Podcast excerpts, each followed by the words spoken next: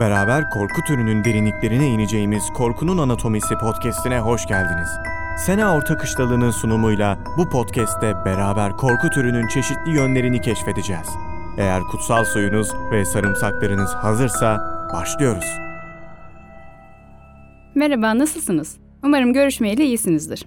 Konuya girmeden önce biraz korku dünyasındaki güncel olaylardan söz edelim.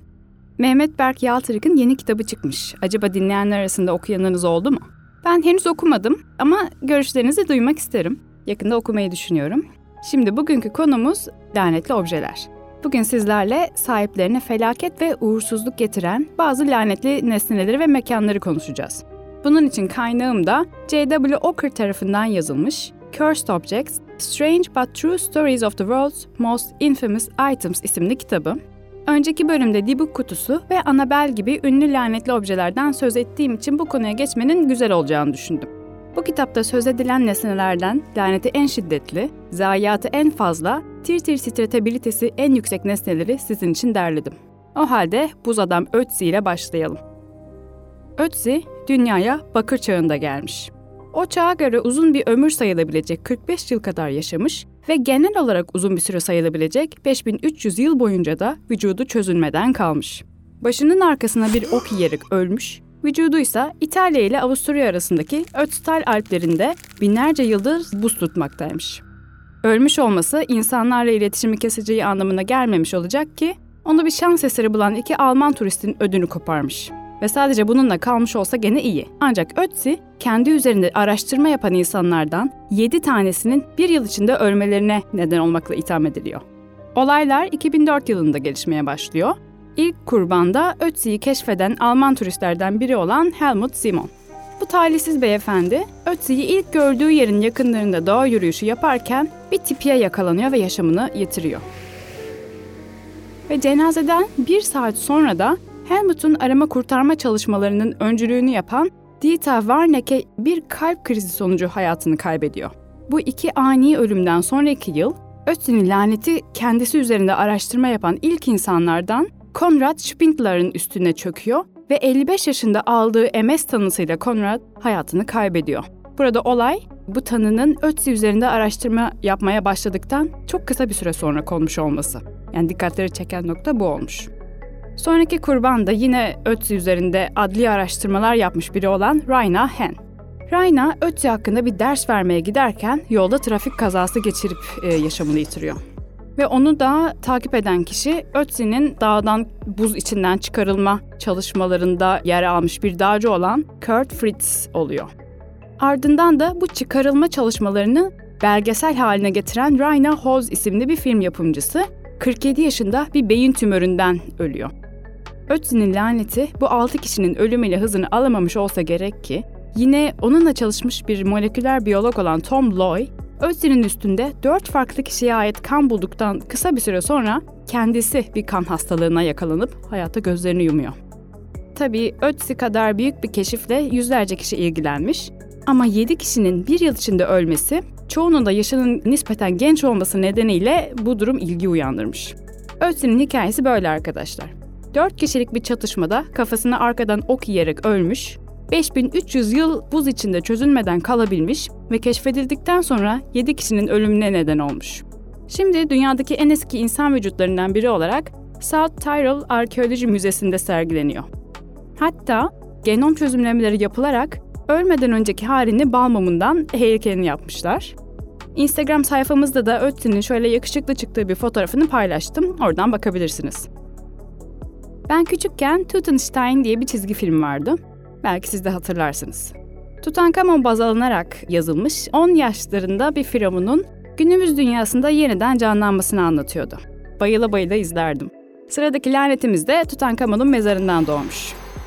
9 yaşında tahta çıkmış, 10 sene hükümdarlık yaptıktan sonra hayatını kaybetmiş olan bu şanssız çocuğun mezarı ziyaretçilerinden 10 kişinin ölümüyle anılıyor. İlk ölüm, yani kazı çalışmasının hamisi Lord Carnarvon'un ölümü, mezar keşfedildikten hemen sonra, hatta daha mezar açılmadan meydana geliyor. Lord Carnarvon bir sivrisinek tarafından ısırılıp tıraş olurken orayı kanatması sonucu kan zehirlenmesi geçirip ölüyor. Firavun mezarlarının lanetli olduğuna dair inanışlar hali hazırda var olduğu için adamcağız daha cesedi soğumadan haber malzemesi oluyor. Olay burada bitmiyor. Sonraki 7 yıl içinde mezarın ilk ziyaretçilerinden ve Tutankamon'un mumyası üzerinde çalışmış insanlardan 8 tanesi hastalık kapmak olsun, vurulmak olsun, suikast edilmek olsun bu tarz çeşitli ölümlerle yüzleşiyor, ölüyor diyelim bu şekillerde. Böylelikle Tutankamon'un da Ötti gibi uykusunu rahatsız eden insanlara karşı pek nazik olmadığını görmüş oluyoruz. Şimdi biraz Japonya'ya bakalım. Bu arada Japon mitlerini ve folklorunu merak ediyorsanız size çok güzel bir podcast önerim var. Uncanny Japan, Japonya'daki en ilginç ve farklı mitleri ve kültürel öğeleri anlatan bir podcast. Sık sık bu kültürdeki korku öğelerine dair bölümler de yapıyor. Hatta ben onları bu şekilde bulmuştum. Evet, şimdiki konumuz Muramasa kılıçları. 16. yüzyılda yaşamış bir kılıç ustası olan Muramasa'nın kılıçları o denli keskin, darbeleri o denli ölümcülmüş ki halk bunun insan eliyle yapılamayacağını düşünmüş. Demişler ki Muramasa öfkesinden kuduran, deliren biriymiş ve öfkesini bu kılıçlara hapsetmiş. Kılıçlar da bu yüzden ne zaman kabzasından çıksa kan dökmeyi talep edermiş. Muramasa'nın bu kadar ölümcül kılıçlar yapabilmek için karanlık güçlerle bir anlaşma yaptığını söyleyenler de olmuş. Öyle ki Muramasa'nın kılıçları bir noktada Japonya'da yasaklanmış. Şimdi bu hikayeye biraz daha gerçekçi yaklaşalım. Bu kılıçları yasakladığı söylenen hükümdar Tokugawa Ieyasu, yani Japonya'yı bir sürü farklı klanların yaşadığı bir toprak olmaktan çıkarıp birleştiren üç büyük hükümdardan biri. Peki niye yasakladı diye soracak olursanız, onun işte yok karanlık güçlerle anlaşma yapmış, yok öfkesini aktarmış tarzı açıklamaları yer bırakmayacak çok daha somut bir nedeni var. Ailesinin birçok üyesi bu kılıçlar tarafından katledilmiş. Öte yandan Ieyasu'nun kendisinin de bu kılıçları kullanmış olduğu biliniyor. Bu yüzden de bu yasak hikayesinin doğruluğu tartışılıyormuş. Şimdi, lanetli yüzük kavramı muhtemelen çoğumuza çok yabancı gelmiyordur. Yüzüklerin Efendisi'ne ilham vermiş olabileceği söylenen bir lanet hakkında konuşacağız şimdi. 1785 yılında İngiltere'de bir çiftçi toprağı işlerken altın bir yüzük buluyor. Yüzüğün üzerinde de Senikianus diye bir isim kazılı olduğunu görüyor. Daha sonra yaklaşık 130 kilometre ötede bir tapınakta bir tabletin kalıntıları ortaya çıkıyor. Bu tablette de Silvianus isimli birinin bu tapınağın tanrısına adadığı bir yüzüğü kaybettiği yazıyor. Silvianus, yüzük tapınağa geri gelene kadar adı Senikianus olan insanları lanetliyor bu tablette. Ve Senikianus ismi de hiç sık rastlanan bir isim değilmiş. Tabletle yüzüğün arasında yalnızca 130 kilometre olması ve yüzüğün üzerinde bu nadir bulunan ismin kazılı olması Senikianus'un yüzüğü Silvianus'tan çaldığı ve bu yüzden lanetlendiği yönünde yorumlanmış.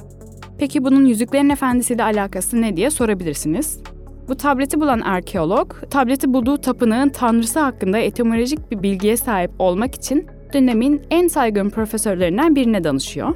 Bu profesör de John R. R. Tolkien. Sonrasında da Tolkien ünlü eseri The Hobbit'i yayınlıyor. Şimdi hazır konu takılara gelmişken Hope Diamond'dan söz etmemek olmaz. Hope Diamond hakkında tonlarca söylenti var. Şimdi size bunlardan arındırılmış gerçek hikayesini anlatacağım. Jean-Baptiste Tavernier isimli bir mücevher tüccarı bu kocaman okyanus mavisi mücevheri Hindistan'da satın alıyor. Yani bir Hindu tanrısı heykelinin gözünden çalındığı söylentisi gerçek değilmiş. Ülkesine dönünce bu mücevheri 14. Louis'ye satıyor ve sattıktan sonra ne kralı ne de kendisinin başına bir iş geliyor. Sorunlar elmasın Fransız devrimi sırasında tahtta oturan 16. Louis'ye geçmesiyle başlıyor. Şimdi koskoca devrimi sadece bir elmasa atfetmek olmaz tabi. Ama elmasın sahiplerinin hayatlarını kafaları kesilerek kaybetmesi tüm hikayeyi göz önüne alınca kayda değer bir detay. Sonra bu elmas bir süreliğine ortadan kayboluyor ve yaklaşık 20 yıl sonra Birleşik Krallık'ta yeniden beliriyor. Kral 4. George'un elinde olduğu ortaya çıkıyor. Yani onun elinde beliriyor diyeyim. Oradan da Londra'da bankacılıkla uğraşan varlıklı Hope ailesinin oluyor. İsmini de oradan alıyor zaten. Ve daha sonra bu elmas sık sık el değiştiriyor. Hatta sahipleri arasında 2. Abdülhamit de var. Ünlü Fransız mücevher ustası Cartier, bu elmasa sahip olduktan sonra onun lanetli olduğu hikayesini güzelce bir cilalayıp yeniden piyasaya sunuyor. Bu pazarlama stratejisi oldukça başarılı oluyor. Ancak daha sonra olanlar bunun bir stratejiden öte olup olmadığını insana düşündürtüyor. Çünkü sıradaki sahibi Evelyn Walsh McLean isimli çok zengin ve Amerikan sosyetesinin önde gelenlerinden bir kadın oluyor. Kendisi bu lanetli elması kişisel mülkiyetinde bulunduran son kişi. Yıllarca elmasın lanetli olduğunu herkese anlatarak onu bazen kolye, bazen taç olarak bir sürü partiye takmış, hatta elması köpeğine taktırdığı bile olmuş. Ancak bir gün Evelyn'in 9 yaşındaki çocuğuna araba çarpması sonucu hayatını kaybetmesi, akabinde de kocasının akıl hastanesine kaldırılması, başka bir çocuğunun da intihar etmesiyle ailesi paramparça olmuş. Bunlardan bahsedilirken akıllara hep elmasın laneti gelmiş. Elmas bugün Washington DC'deki Smithsonian Ulusal Doğal Tarih Müzesi'nde sergileniyor. Ha bu arada Titanic filmindeki Okyanusun Kalbi isimli elmas kolye de bu kolyeden ilham alınarak tasarlanmış. Ve geminin de trajik bir aşk hikayesine ev sahipliği yapıp batması da elmasın popüler kültürdeki lanetli imajına büyük bir katkı sağlamış diyebiliriz. Bugün söz edeceğimiz son lanete geldik.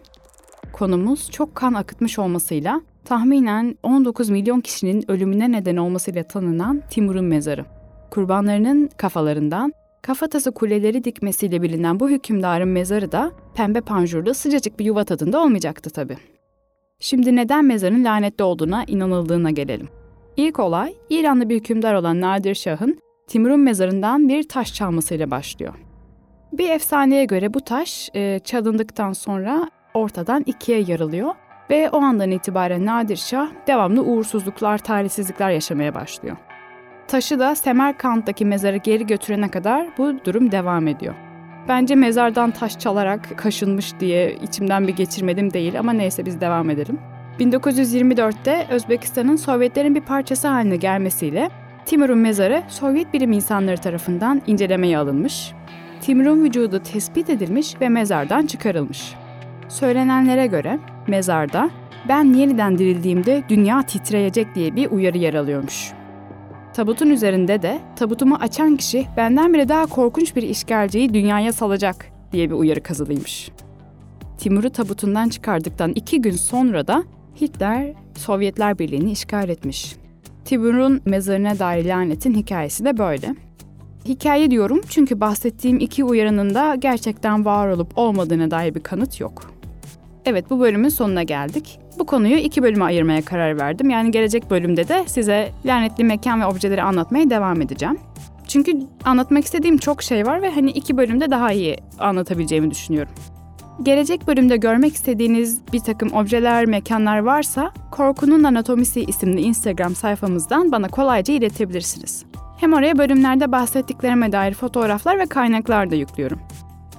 Şimdi, geceleri uyumadan yatağınızın altını kontrol edin, tekinsiz görünen mücevherlerden uzak durun, kimsenin mezarından taş çalmayın ve en önemlisi kendinize çok iyi bakın.